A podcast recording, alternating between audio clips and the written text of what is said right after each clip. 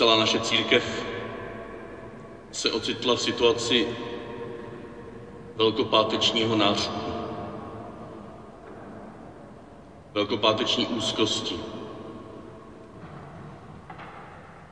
velkopáteční frustrace.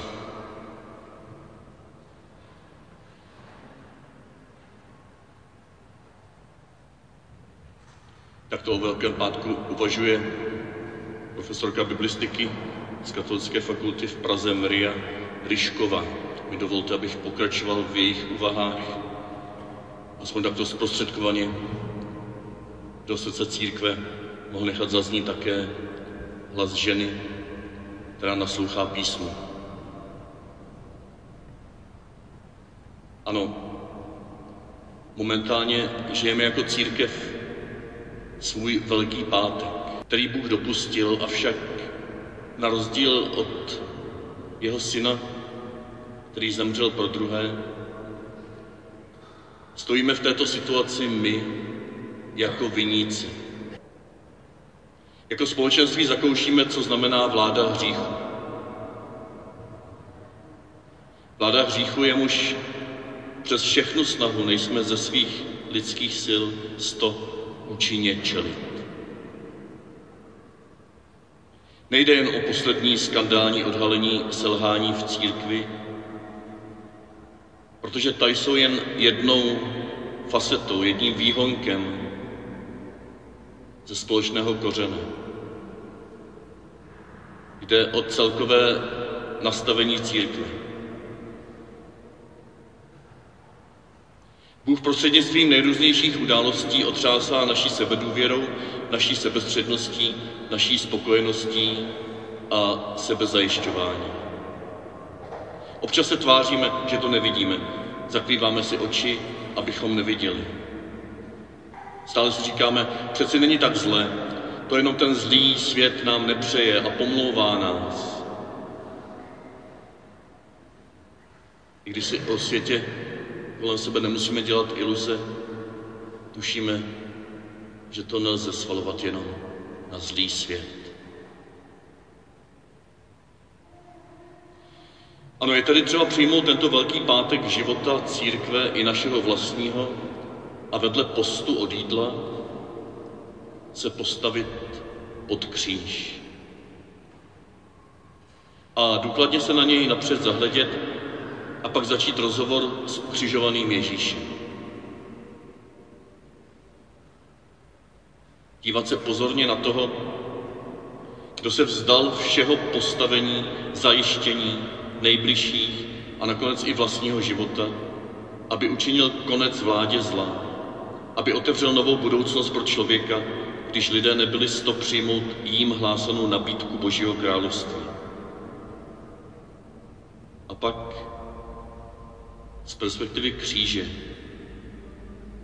můžeme teprve nahlédnout a zhodnotit to, co se opravdu dnes děje.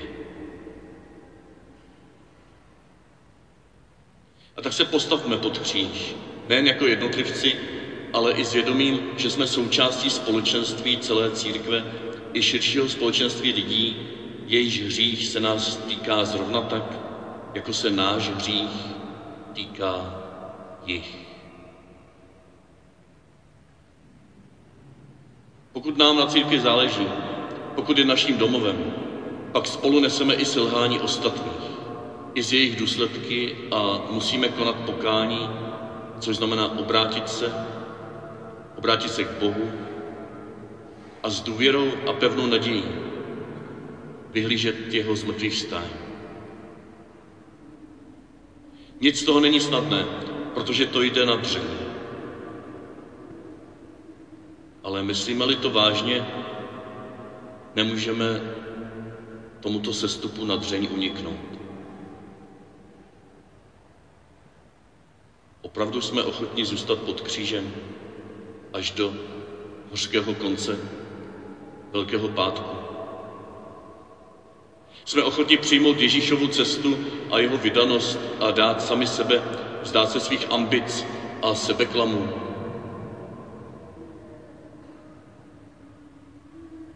Stejně jako každý rok I letos slavíme velkopáteční obřady, jejich součástí je uctívání kříže a přímluvy za různé kategorie lidstva. Dnes se v nich navíc budeme přimlouvat i za všechny zneužívané církevními představiteli. Až se budeme dívat na kříž, až budeme uctívat kříž zde vepředu, bylo by smysluplné setrvat chvíli v upřímné prozbě o odpuštění. V prozbě o nový začátek pro celou církev. Je třeba prosit o sílu k pravdě, ke změně smýšlení, k opuštění touhy pomoci, po ovládání druhých, po majetku a po uznání. Je třeba prosit o sílu odolávat těm pokušením, jimiž byl i Ježíš na poušti vystaven. On je na rozdíl od nás ustál a zůstal věrný svému poslání, službě království lásky a naděje. A to též očekává i od nás.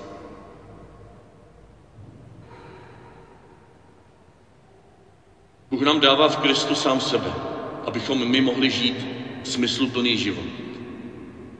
Bůh s námi nebude nikdy hotov, protože Velkým pátkem jeho angažovanost pro člověka nekončí, i když nám to tak někdy připadá. Bůh kříž, ne, Bůh kříž nechtěl a nechce. Tím méně mohl chtít takovou smrt pro svého milovaného syna. Ale to, co mu lidský hřích vnutil, přijal a učinil zdrojem spásy, obnovy světa, jakkoliv to odporuje veškeré naší logice. A poštol Pavel píše v prvním listě Korintianů, že boží bláznovství je moudřejší než lidská moudrost a boží slabost je silnější než lidská síla. Toto je poselství Velkého pátku. O toto se můžeme i my opřít v této chvíli temnoty.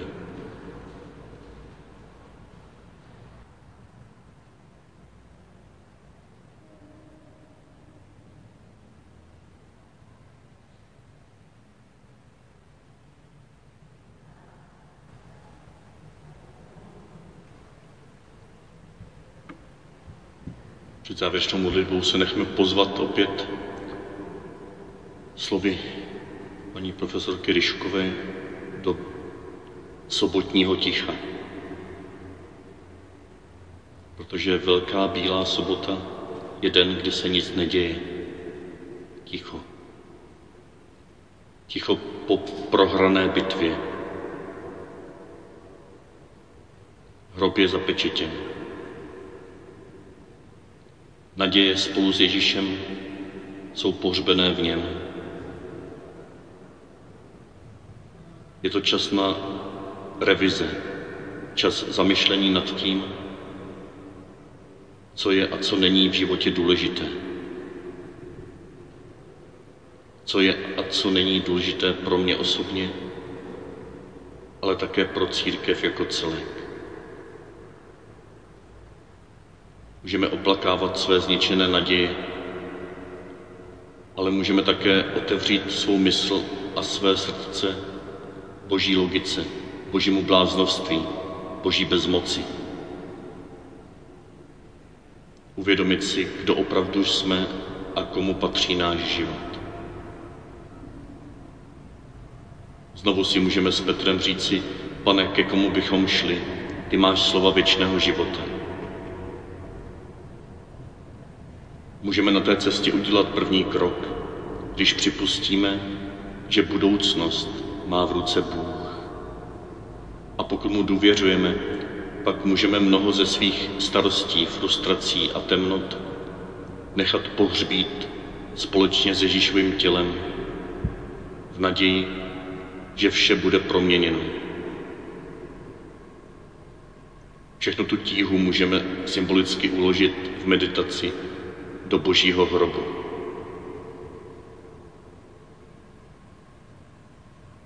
Boží logika je skutečně odlišná od té naší, protože si za nástroj záchrany vybrala vlastní bezmoc, poslední místo a ztrátu všeho, včetně důstojnosti, když dopustila nahotu na kříži. Když je nějaké jednání či poznání odkryto naplno, tak o tom mluvíme jako o nahé pravdě.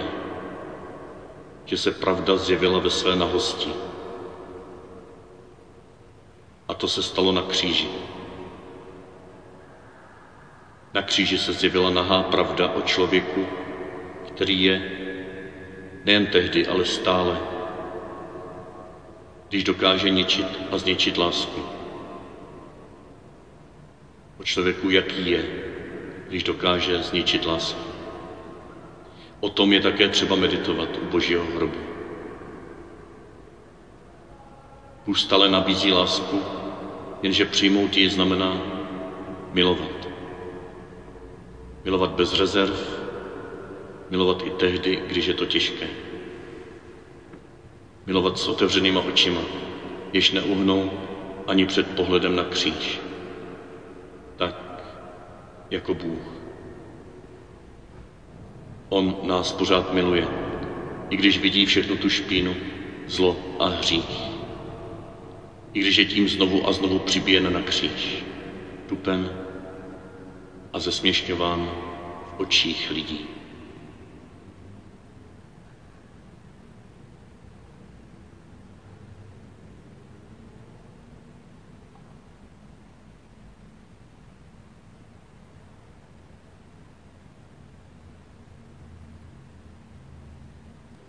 Kdo by se chtěl ten text, ze kterého jsem čerpal dnes, si přiblížit, tak jsou tam dostání katolické týdenky, kde v perspektivách na první straně tento text najdete i s přípravou potom na neděli.